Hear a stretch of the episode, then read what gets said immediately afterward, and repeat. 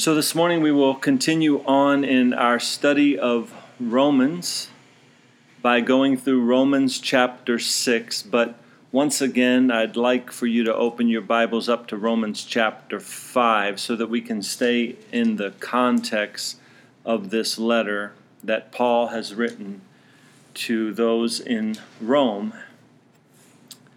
So we're going to look at Romans chapter 5 here to begin with, and we'll start reading down in verse 12 of Romans 5.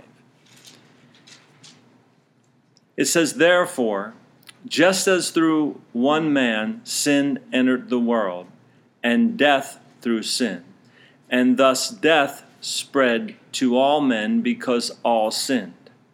For until the law, sin was in the world, but sin is not imputed when there is no law.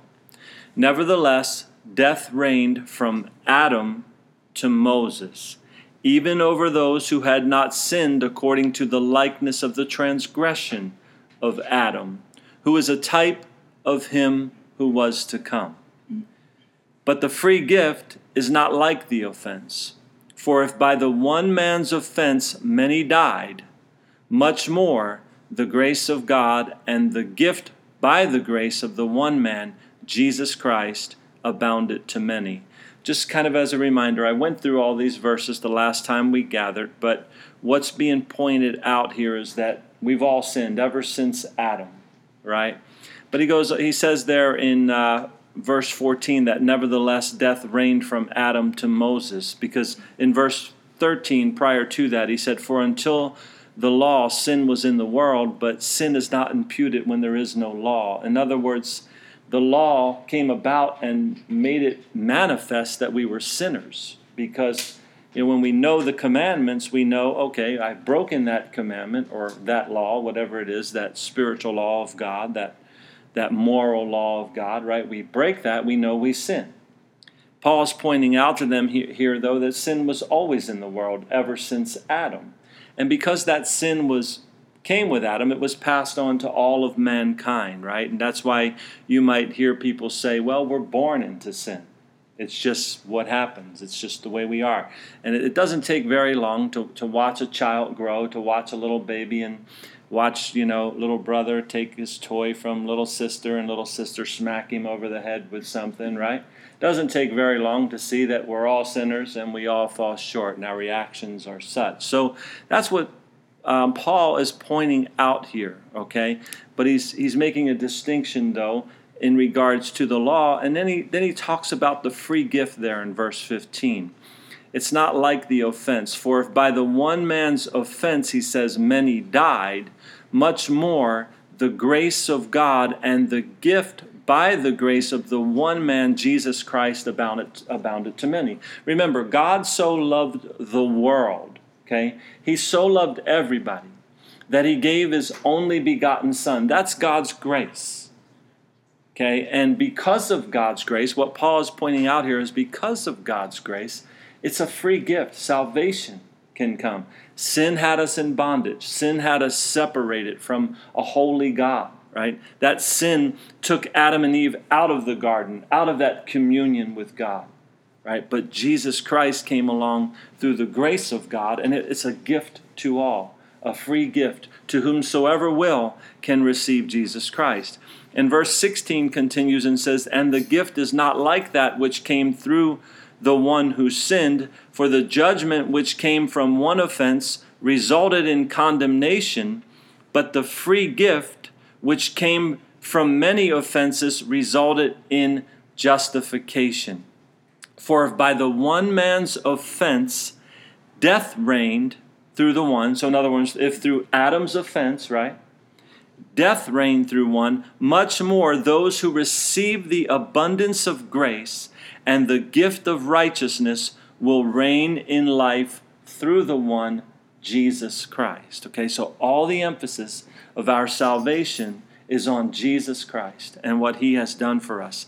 Therefore, as through one man's offense, judgment came to all men, resulting in condemnation. Even so, through one man's righteous act, the free gift came to all men, resulting in justification of life. So it's the free gift is offered to all men, not just a select few, not a certain group of people. The Jews kind of thought back in their day, their day it was just for them. When the gospel first began to be spread in their day, it was spread to only the Jews, and all the disciples of Jesus were Jews. And when you get into Acts chapter 10, you'll see where Peter was called to the home of a man named Cornelius, who was not a Jew, he was a Gentile. And Peter went there and, and shared the gospel with these Gentiles. The Holy Spirit came upon them, and Peter realized that this was not just for the Jews, that God's work of the Holy Spirit could be done in anyone's life. And the same holds true today. The, the work of God can be done in anyone's life. So, moreover, verse 20, I don't know if that's where I just left off, I believe. So. Moreover, the law entered that the offense might abound, but where sin abounded, grace abounded much more. So that as sin reigned in death, even so grace might reign through righteousness to eternal life through Jesus Christ our Lord. So the gift of God takes us to eternal life. The grace of God, that is the sacrifice of Jesus Christ and what he has done for our sins. Jesus is the way, the truth, the life. There's no other way. No one comes to the Father except through Jesus Christ. Now, we'll go ahead and get into our verses for today verse 1 of chapter 6 of Romans. What shall we say then?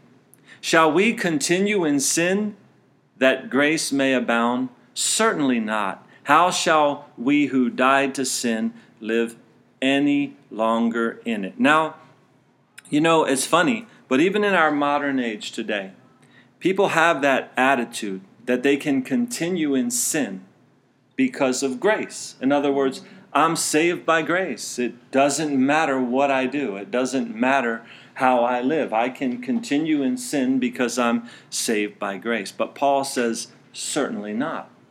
He says, How shall we who died to sin live any longer in it? So, as we sit here this morning, we must ask ourselves some questions. And that is, is have we died to sin? You see, this is the reason we gather to exhort one another, to edify one another. This is not about condemnation, but we should we should check our hearts. We should see how we're living. See, you know, because we don't want to come to the end and find out we had it all wrong. We didn't know how we should be living because God gives us His word to tell us how we should be living. So, have we died to sin? Have we repented of living a life of sin? Have we turned our back to a godless way of living and turned toward a God led way of living. So we can live in a godless manner or we can live in a God led manner, right? There is a way that a person that has come to the grace of God is to live. The way you can tell if a person has come to the grace of God or not is by seeing that that grace of God has changed them.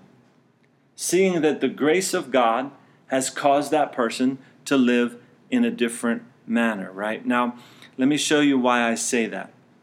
Go ahead and mark this page in your Bible or your phone app and turn to the book of Titus, chapter 2. Titus chapter 2. If you need to look it up in the index of your Bible, please take a moment to do so because I really want you to read this. But it's back by all the T's, it's right past 2 Timothy, and we're looking for Titus chapter 2. So if you find 1 Timothy, 2 Timothy, then Titus chapter 2.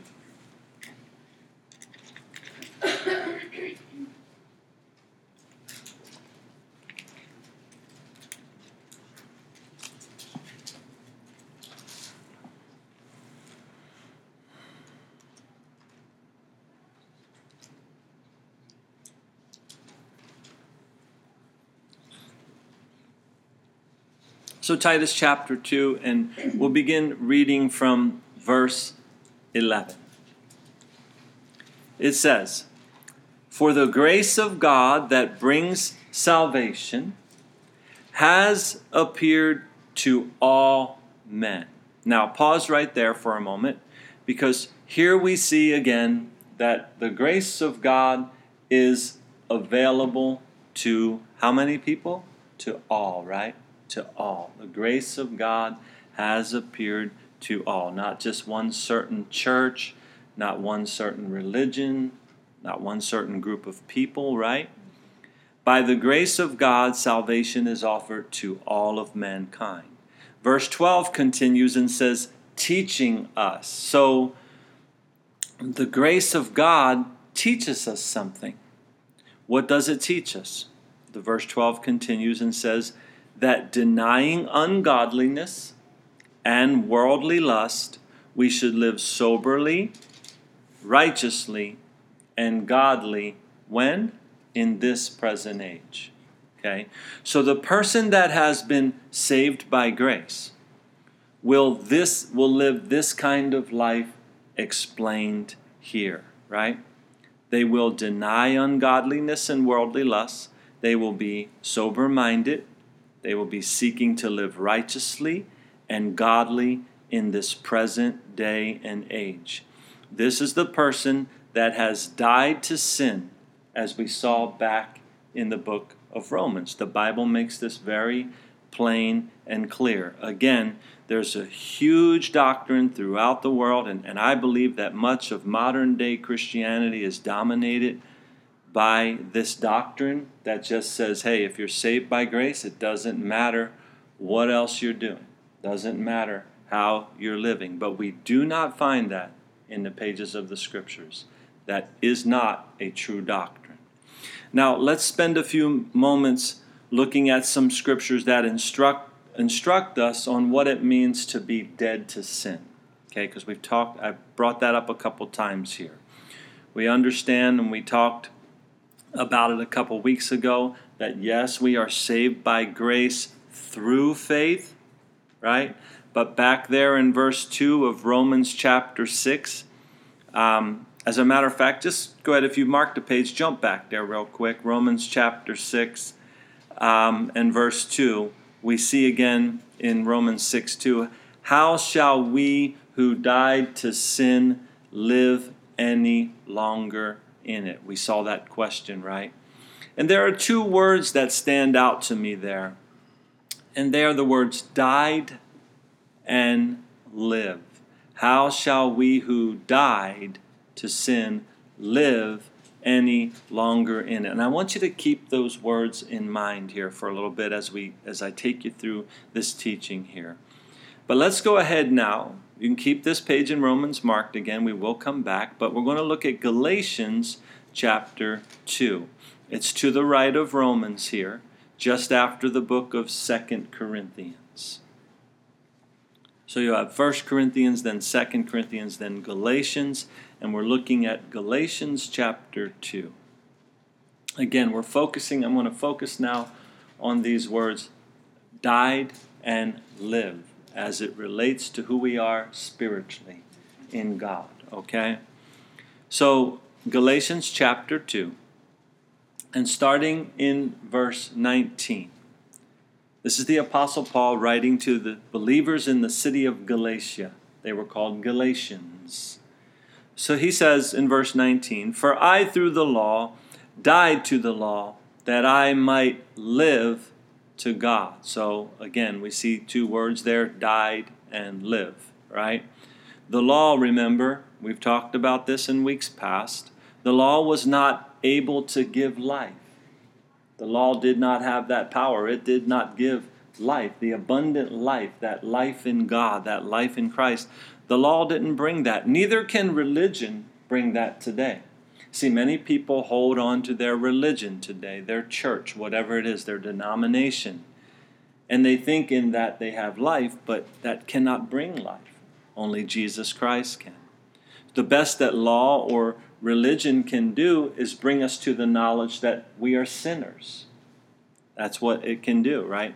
A religion, a law cannot take away sin, it can only convict us of sin and remind us that we are sinners. Okay? So the law, in a sense, was good in that sense because it pointed out the fact that we're sinners in need of a Savior. Okay? But again, the Jews of this day were stuck on the fact that their law could save them. Just like many people are stuck on the fact today that their church, their religion, will save them. They'll be okay as long as they're in that church or in that religion. And we'll see as we continue to study through the book of Roman, Romans that the wages of sin is death. So we have to be set free. We have to have life, right? we're separated or, or, or we become spiritually dead because of our sin and we're separated from God. So, verse 19 here in Galatians makes it clear to us again, along with other scriptures, that the law came about to show us that we are dead because of sin. And now we know that we can live to God. In other words, our old nature is to be put to death, and our new born again nature is to come alive. Verse 20 here in Galatians is an often quoted verse, especially by me, but it says, I have been crucified with Christ. It is no longer I who live, but Christ lives in me. So there's a distinction being made here, right? A distinction about the fact that when we come to faith in Jesus Christ, our old person no longer lives that person dies. That's why we have the term born again. Right? A person is born again. Something about them dies, something about them passes away, but then they're made spiritually alive. They're made new in Jesus Christ. And Paul says it's no longer I who live. In other words, it's not that person you once knew. It's now Christ that's alive in me. And this is how I now live my life, being led by Jesus Christ. And the rest of verse 20 says, And the life which I now live in the flesh. Okay, so we do acknowledge that we still have a life here in the flesh, right? Right? Even though we are born again spiritually, but in this fleshly life that we still have here on the earth, we are now to live, as it continues to say there in verse 20, live by faith in the Son of God, who loved me and gave himself for me. So the born again life is something new, something different. It's all in Jesus Christ. So, but this brings us back to the faith or to the fact that we are to walk by faith and not by sight, right?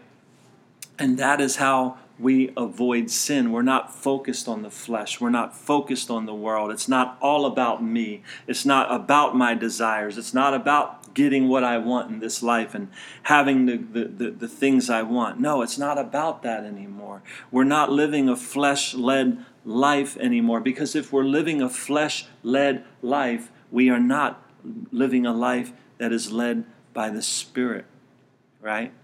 And, and we do things differently. I don't go where the sinners go. I don't do what the sinners do. I choose to live soberly, righteously, and godly in this present age, as Titus 2 tells us that's what the grace of God. So it's that choice that we make, right? And now look, none of us, I cannot do that by my own strength.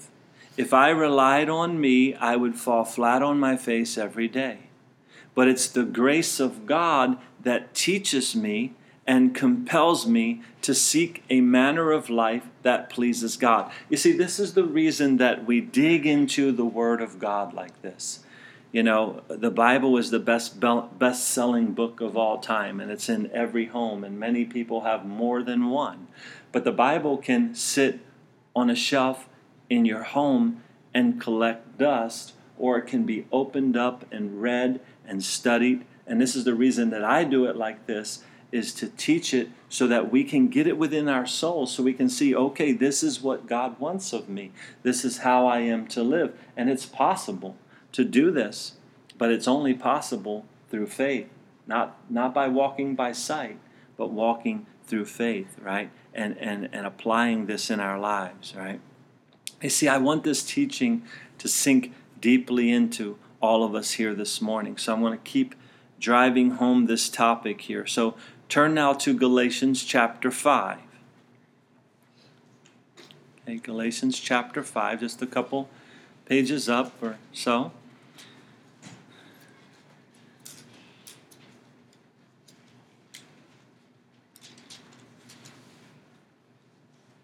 Galatians chapter 5, and let's look at verse 16.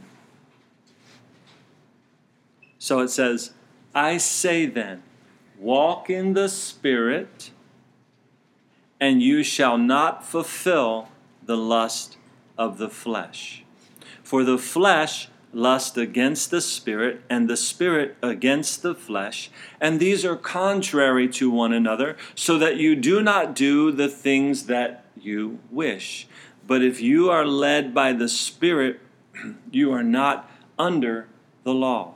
So again, we see that very clear distinction being presented to us here in the scriptures, right? What's being contrasted here is a life that's led by the flesh and a life that's led by the Spirit, right? I submit to you this morning that in your life today, you are either being predominantly led by the flesh or you are being led by the Spirit. Right? And the scripture goes on here to give us some examples of what the difference is. It says, Now the works of the flesh are evident, which are adultery, fornication, which is sex outside of marriage, right? Adultery, fornication, uncleanness, lewdness, idolatry, sorcery, hatred, contentions jealousy. Now, look, if we stopped and studied each one of these words, there's a lot more. We can skim. I'm just skimming over them right now, right? But there's a lot way. There's a lot of ways these things can can work in someone's life. Idolatry, you know, uh, sorcery, hatred, contentions. You know, think about how easy contentions are between people. How easy it is to become contentious and how this happens, right? But this is a work of the flesh. This is the person that's not led by the Spirit jealousy, outburst of wrath. Think about that. Just getting angry and outburst of wrath. This is the flesh, right? This is not the spirit. Selfish ambitions. I mean, I read these things and, and I can fall into any one of these things at any time. And if we're honest, we, we all can, right? Dissensions and heresies, envy, murders, drunkenness, revelries, right? Revelries is like partying from house to house, partying and you know hooting and hollering and all that stuff and the like, of which I tell you beforehand, just as I told you in time past, that those who practice such things will not inherit the kingdom of God. That's pretty strong, huh? It, we, we can't practice. That can't be the, the way we live every day. That cannot be it, right? So we cannot be fooled into thinking that a person is living a life led by the flesh and not by the Spirit, that they're a saved person. Because those who practice such things will not inherit the kingdom of God. Right now, remember, God's grace doesn't teach us to live this way. Right? God's grace, grace teaches us to live differently. So we need to be surrendering to the grace of God surrendering on a daily basis to the will of God, right? We crucify ourselves daily. See, the thing is, is as we, as we walk this earth in the flesh, every day we all wake up with our flesh. We're still toting this same body around. We're still we, we're still got these certain mentalities ingrained within us that we learned from our youth or maybe our parents passed on to us. And you know i'm talking bad qualities ways we think that are contrary to the word of god. That's why we are to renew our minds on the word of god and start to, to, to let all the junk, junk come out. You know when i used to teach the youth uh, for several years you know i always used an analogy with them of like a if you took a 55 gallon drum or it doesn't matter you could do a 5 gallon bucket whatever but it's full of dirt. And then you just take a hose and you start pour, pouring that pure, pure water into that bucket of dirt. And you just keep getting the water going right? All of a sudden it fills up and, it, and it's just starting to come over. Sooner or later there's going to be pure water in that bucket. All the dirt's going to come out and the water is the Word of God. The water cleanses us and purifies our soul. So we need to be renewed in it. We need to keep the Word of God coming within us. And not only being keep it coming within us, right, but being someone that practices it, not just a forgetful hearer, but someone that actually does what it says, right? So I think we really need to consider the things that are on this list here, even though we like to say, well, that's not me. None of those things on that list is me, right? But we, we need to consider these things, right? So, what's the opposite then of being led by the flesh? Well, the opposite of being led by the flesh is to be led by the Spirit. Well, what does it look like to be led by the Spirit? Well, verse 22, it says, But the fruit of the Spirit is love, joy, peace, long suffering. Again, skimming through the words. You could take time to meditate on them, and that's what you should do when you study the Word of God, is to take, don't feel like you have to read the whole book. You know, and you have your whole life take these words and look at them. You know, what is it to be led by the Spirit? Love. Man, is love operating in my life right now? Is there somebody I'm hating? Is there somebody I'm contentious with? You know, is there joy? Is there peace in my heart? Is there long suffering? You know, am I a long suffering kind of person or do I quickly outburst? You know, when you come at me, do I just take it and, and suffer long, or do I have an outburst of wrath? Right? Like we saw on the other side of this list. So, kindness, goodness, faithfulness, gentleness, self control. Against such, there is no law. In other words, we don't need to regulate these things. If everybody walked around in this kind of life with goodness and kindness, there'd be no need for laws, even in our land today, right? Why? Because everybody's good. So there's no law, nothing we don't need that. This is the good side of things. And those who are Christ have crucified the flesh with its passions and desires. So again, where are we right now? Have we crucified this or do these type of passions and desires are we selfish in all of these things? Does that rule and reign? Verse 25 if we live in the spirit, let us also walk in the spirit. Let us not become conceited, provoking one another, envying one another. So again, you see, living in the Spirit means we must walk in the Spirit, as we see in verse 25. And then what happens is the fruits of the Spirit is evident in our lives, right? But again, on the contrary, if we walk in the flesh and that becomes our practice in life, well, then we're under the law right? Because we are judged by the law as sinners, right? We need we need something to regulate us. Somebody needs to slap us upside the head all the time because of the way we're living. But if we're led by the Spirit, it doesn't have to be that way, right? So as Paul addressed the Galatians here, here, and also back in chapter three, uh, two, as we read, I believe he points out to them that someone was bewitching them. Actually, I believe Paul talks about that in Galatians chapter 3. In other words, he says, Who has bewitched you that you're putting yourself back under the bondage of the law? Okay? Why are you doing that? It's about the grace of God. It's about the Spirit of God. Be led by the grace of God. Be led by the Spirit of God. Let the grace of God teach you how you should live. Okay? And again, I am focusing on two words here this morning uh, that is died and lived. Okay? So, Let's turn now to Galatians chapter 6. Okay, staying right here in Galatians chapter 6. And let's look at verses 14 and 15. It says, But God forbid that I should boast, except in the cross of our Lord Jesus Christ, by whom the world has been crucified to me, and I to the world.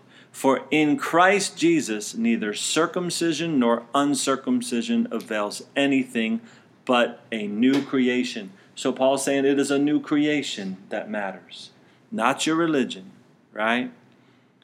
We see that we have died to something though, and we've we, we've died to something, and what we were to die to is the world. Like he says, the world has been crucified to me. We are no longer to live according to the ways of this world.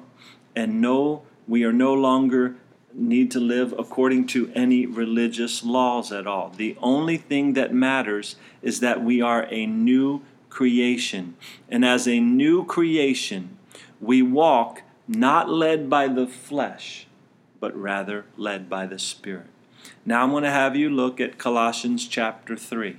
Three books to the right of where we are now Galatians, Ephesians, Philippians, pop, um, Colossians. I always remember, I was going to say popcorn. They asked me why. Galatians, Ephesians, Philippians, Colossians. Go eat popcorn. That's how I remember the order of those books. So I said Galatians, Ephesians, popcorn.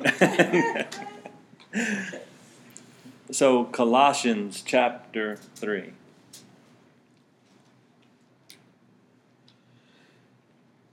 Verse 1 If then you were raised with Christ, seek those things which are above, where Christ is, sitting at the right hand of God. So again, do you see that word if there? That's a distinction. If you were raised with Christ, in other words, if you've died to this world and you have been born again, then this is what you should be doing. We should be doing. We should seek those things which are above. Above. In other words, concentrating on spiritual things, eternal things, not the temporal things of this world.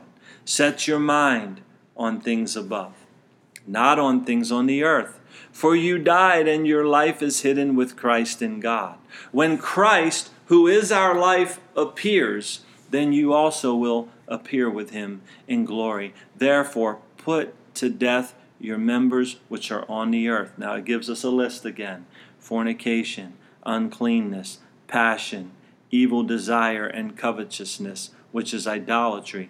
Because of these things, the wrath of God is coming upon the sons of disobedience, in which you yourselves once walked when you lived in them. So we see that we once walked. When it says once walked, that should indicate something. That should indicate that we're still not walking in that way, that we're no longer walking in the ways of the world, right? The walk, walking in that way should become past tense in the life of a born again disciple of Jesus Christ. Now, one more scripture I want us to look at here in regard to dying to something and living another way. Okay, again, I, I told you I'm going to drive this point home that we're to die to something and we're to live another way. And I want you now to look at 1 Peter chapter 2. So, toward the back of your Bibles, between the books of James and Second Peter. So it goes James, then First Peter. But we're looking for First Peter chapter 2.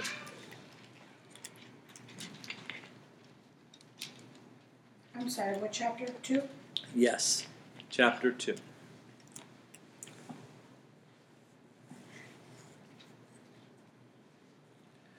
First Peter chapter 2 and verse 24.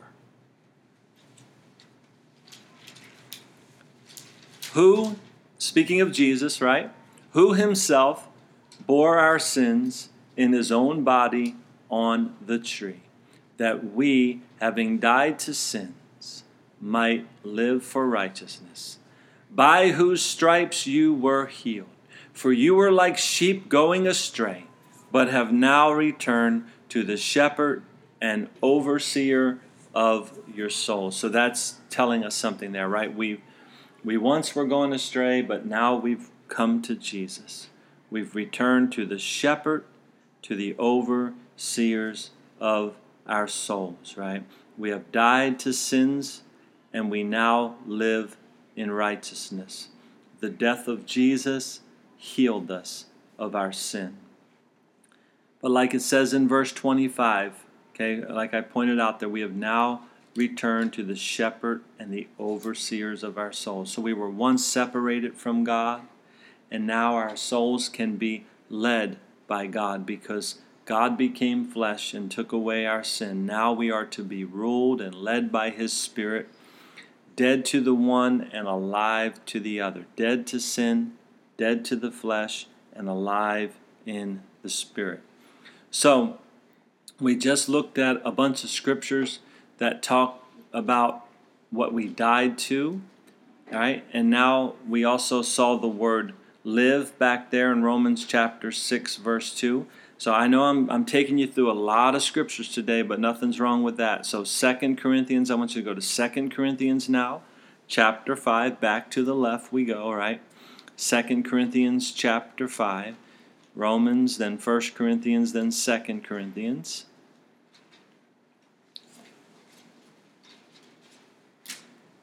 Second Corinthians chapter 5. And we're going to start reading in verse 14. It says, For the love of Christ compels us, because we judge thus, that if one died for all, then all died. You ever look at it that way? That Jesus died for us, so we're all dead, right? He died in our place. And He died for all that those who live, remember Paul said in Galatians, uh, I've been crucified with Christ, nevertheless I live. So even though we're to be dead, we still live. And he says, and he died for all in verse 15 here, that those who live should live no longer for themselves, but for him who died for them and rose again. Okay, so we no longer live that's how we should live. It's no longer living for ourselves. Christ died for us, we live for him. It's that simple. We're no longer fleshly led beings. Look at verse 16. Therefore, from now on, we regard no one according to the flesh. Even though we have known Christ according to the flesh, yet now we know him thus no longer. Therefore, right? In other words, that being the case, Christ is risen and is in heaven, and we are dead to sin, and we now live for him, right? So he says, therefore, then if anyone is in Christ, he is what? A new creation. Old things have passed away, and behold, all things become new. You know, it's sad today. You see, in the flesh, in this world, people separate separate themselves and they segregate themselves, right? Even in churches today, right? We have you know, an all Hispanic church, an all black church, an all white church, and all this church, and all that. But in Christ, that doesn't exist because we look at each other as souls. We're all one in Christ, right? There's neither Jew, nor Greek, nor Gentile, nor slave, nor free. We're all in Christ, okay? So we shouldn't be going through this. You know, this separating and dividing, that, that's not a godly thing. That's not what God would have, right? So, again, old things have passed away. The way we used to live without Christ, the way we used to think, everything's different now in Christ, right? And how many new how many things have become new? All things have become new. Okay? In 1 Peter, I'm not going to have you turn there just for the sake of time. But in 1 Peter um, chapter 1 and verse 13, just listen to this here. It says, Therefore, gird up the loins of your mind, be sober, and rest your hope fully upon the grace that is to be brought to you at the revelation of Jesus Christ. As obedient children, do not conform yourselves to the former lust, as in your ignorance. In other words, before you came to Christ, you were ignorant to spiritual things, you were ignorant to the truth. Don't walk in that way anymore. But as He who called you is holy, you also be holy in all your conduct, because it is written, Be holy, for I am holy. Okay, sometimes religion has taken that word holy and, and, and made it like, ooh, you know, like, I can't be there. Ooh, it's so, right? But holy simply means to be set apart, not who you used to be. That's what the word holy means, set apart. I don't live that way anymore. I don't walk that way anymore. I don't do that thing. Peter said, you know, that people would think it's think of you as strange because you don't live the way you used to live or you don't live the way they do. Okay? So when we live this way, it's it's not going to be easy. In 1 Peter chapter 4, again, I'll just have you listen to me here for the sake of time. 1 Peter chapter 4, verse 12. Beloved, do not think it strange concerning the fiery trial which is to try you, as though some strange thing happened to you, but rejoice to the extent that you partake of Christ's suffering, that when his glory is revealed, you may also be glad with exceeding joy. If you are reproached for the name of Christ, blessed are you. For the Spirit of glory and of God rest upon you. On their part, he is blasphemed. On your part, he is glorified. So it's making a distinction between those that have not been born again, those who do not live their life according to the Spirit, and those that do. One group blasphemes God in the way they live, the other glorifies God. Okay? But as we do that, Peter is saying, well, you will suffer. I mean, people will think you're strange. You don't do what we do. You know, you don't live like we live anymore. You're, you're now living different. What is it? Well, you're set apart, right? But in nowhere do we ever act like we're any better because we're not. I'm just a fleshly being walking through this life, but I'm not walking the way they're walking. I'm now walking by faith in the eternal things, looking for where I'm going. I'm not walking by sight anymore. So it's a struggle. It's a struggle in this world when you're walking by faith. And I always tell you, faith is not easy, it's a fight. It's easier just to go with the flow. It's easier just to, to jump in with everyone else and float down the same stream they are, right? It's hard to stand against it, right? So I want to continue reading here in 1 Peter where I was just reading to you from. Uh, but let none of you suffer as a murderer, a thief, or an evildoer, or a busybody. Wow, look at that. That's crazy, huh? They got a murderer, a thief, an evildoer, and then a busybody right in that same list. Okay? Right?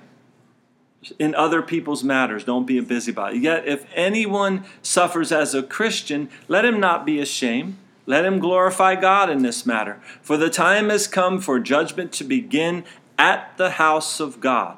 And if it begins with us first, in other words, look at yourself first. Get your own life right first. If it begins with us first, what will be the end of those who do not obey the gospel? Now, if if the righteous one is scarcely saved, where will the ungodly and the sinner appear? Therefore, let those who suffer according to the will of God commit their souls to Him in doing good as to a faithful Creator. Let me read that again. Therefore, let those who suffer according to the will of God commit their souls to Him in doing good as unto a faithful creator. Okay? Now, let's go back to Romans chapter 6 and pick up reading in verse 3. Okay, so I spent a lot of time there taking us from verses 1 and 2 there, showing us there's a way to live, there's a way not to live. There's the flesh led life, there's the spirit led life. There's that sin led life, and there's that holy spirit led, being led and walking in holiness and setting yourself apart from the sinful world. Verse 3 of Romans uh, chapter 6 Or do you not know that as many of us as were baptized into Christ Jesus were baptized into his death? Therefore, think about baptism, okay? Think about what it symbolizes. Therefore, we were buried with him through baptism into death, just as Christ was raised from the dead by the glory of the Father, even so we also should walk in the newness of life. Okay? So we now come to another subject matter here. We see that when we are baptized, we are baptized into his death. That's what baptism represents for us. We are symbolically demonstrating that we are dead to our old nature and that we're now going to walk in a newness of life. Okay? So I take baptizing people very seriously. Okay? Because I want to know that this, you know that this is what you're committing to, right? You know that this is what you're saying right now. You're saying, I want to be dead to the old and alive to the new. I want to walk in a newness of life. That's what you're participating in. That's what this is going to be. Okay? Verse 5 For if we have been united together in the likeness of his death, certainly we shall be in the likeness of his resurrection. So, baptism is a very key defining moment in the life of a believer in Jesus Christ. At the moment of our baptism, we again have demonstrated that our heart's desire is to be dead to the flesh and alive to Christ. We go under the water, and it symbolizes our dying to the old man. We come up out of the water, symbolizing the resurrected new man that we are, right? Knowing this, verse 6 knowing this, that our old man was crucified with him, that the body of sin might be done away with, that we should no longer be slaves to sin. Okay, so verse 7 he, For he who has died has been freed from sin. Now, if we died with Christ, we believe that we shall also live with him. Knowing that Christ, having been raised from the dead, dies no more, death no longer has dominion over him. For the death that he died, he died to sin once for all. But the life that he lives, he lives to God. Likewise, you also reckon yourselves to be dead indeed to sin, but alive to God in Christ Jesus our Lord. So that's how we should live, right? We've seen plenty of other scriptural examples here this morning. I know I took you through a lot of scriptures, but we're to be dead to sin so we don't walk in it anymore. And the only way that that is possible to be to be is if we walk led by the Spirit. If we yield to the Spirit, to the fruits of the Spirit, and we begin to make that our practice. Now, the Holy Spirit is not done making this point here in verse 12. Therefore, do not let sin reign in your mortal body, that you should obey it in its lust. Okay? Now, as I was studying this verse, the words let and reign stood out to me. So I looked them up in the Greek. And in the Greek, they are both the same word. And that Greek word means to exercise the highest influence to control. To exercise the highest influence and to control. So the point that is being made here is that is sin going to have the highest influence in your life? Or are you going to exercise control over? And if you yield to sin, you will reap from that sin. If you yield to righteousness, you will reap the rewards of righteousness. Verse 13 says, And do not present your members as instruments of unrighteousness to sin, but present yourselves to God as being alive from the dead, and your members as instruments of righteousness to God. Okay, so we've talked a ton about this this morning. We're dead to the old sinful man, alive to Christ. So live like it. And again, here in verse 13, we see that it is in our control, right? Do not present your members, right, as instruments of unrighteousness to sin, right? Don't use your body, don't use your, your life, things you do to, for sin, but present yourselves to God as being alive from the dead and your members as instruments of righteousness to God. So again, the choice of which to do is ours. Verse 14 For sin shall not have dominion over you, for you are not under law, but under grace. Remember, we talked about the difference between law and grace. What then? Shall we sin because we are not under law, but under grace? Certainly not. Paul makes this point twice, doesn't he? Can't keep sinning just because you're under grace. Do you not know that to whom you present yourselves slaves to obey, you are that one's slaves whom you obey, whether of sin leading to death or of obedience leading to righteousness. So, in other words, you're doing one or the other. You're either being led by the sin or you're being led by righteousness, right? Verse 17, but God be thanked that though you were slaves of sin, yet, what did you do? Yet you obeyed from the heart that form of doctrine to which you were delivered. You see, sound doctrine is in the Bible That's why I take the time to point out the sound doctrine of the Bible. But what do you have to do? What do we have to do? We have to choose to obey it, right? There is a doctrine that needs to be obeyed, and the doctrine is simple. It's in the Bible. Jesus says that unless one is born again, he cannot see the kingdom of God. He said that one must be born of the Spirit, right? Mankind could not do this in our own strength, so God initiated the love. He so loved the world that he gave his only begotten Son, that whomsoever would believe on him would not perish but have everlasting life. And God did not send his Son into the world to condemn the world, but that the world through him might be saved. That's why God sent his Son. It's not about condemnation, it's all about love. And God loves us so much that he wants us to walk in righteousness and holiness and to change, right? In his love, God gave us a choice. Do you want to be set free from your sin? Do you want to have everlasting life in the kingdom of God? Or do you want to stay dead in your sin and sins and trespasses and eternally separated from God? For the most part, mankind has hardened their hearts. They have not repented. Or at best, they just join a religion that makes them feel comfortable. They join a religion where they don't have to change the way they live. They can just keep living the way they want to live, and their religion, they go on Sunday and they feel good about themselves, and their religion doesn't do what I'm doing, doesn't point out that, hey, we're sinners and we got to walk in the right way, right? So, in so doing, they're ignoring Jesus, the only way, the only truth, the only life, right?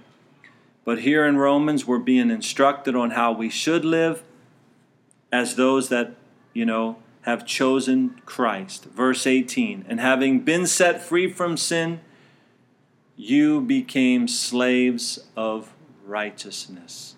Now, why did the Holy Spirit have Paul use all this slave terminology? Well, in verse 19, I speak in human terms because of the weakness of your flesh.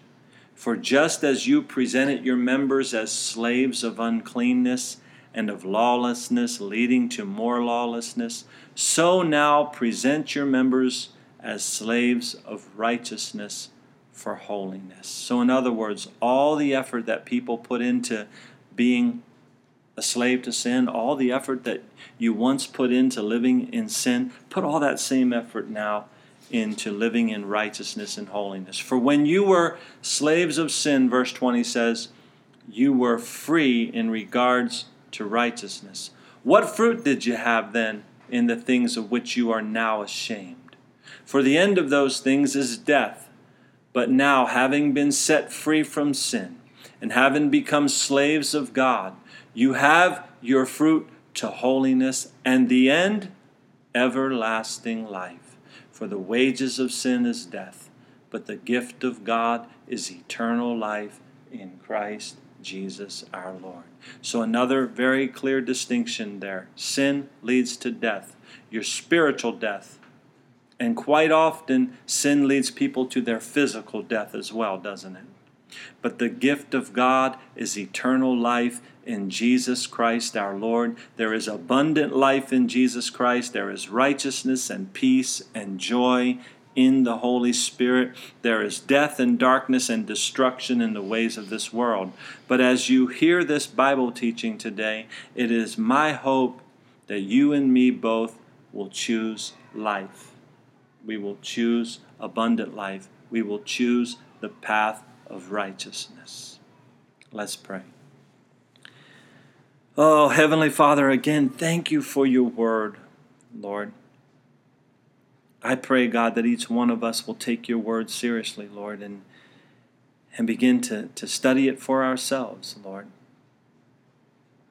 Begin to meditate on your word and, and soak it in, God. We we spend time together here this morning, and it's just one hour and a half, whatever it is, God. I don't even know how much time we've spent here this morning, God, but it's all in your presence, God, and it's all good, God. We need to learn of you, we need to grow of you, grow in the grace and in the knowledge of you. We need to understand your will for our lives. It's important that we do, God. We see it plain and clear in your word, God, and we pray that you would renew us by your Spirit and that, we, that you would focus our attention.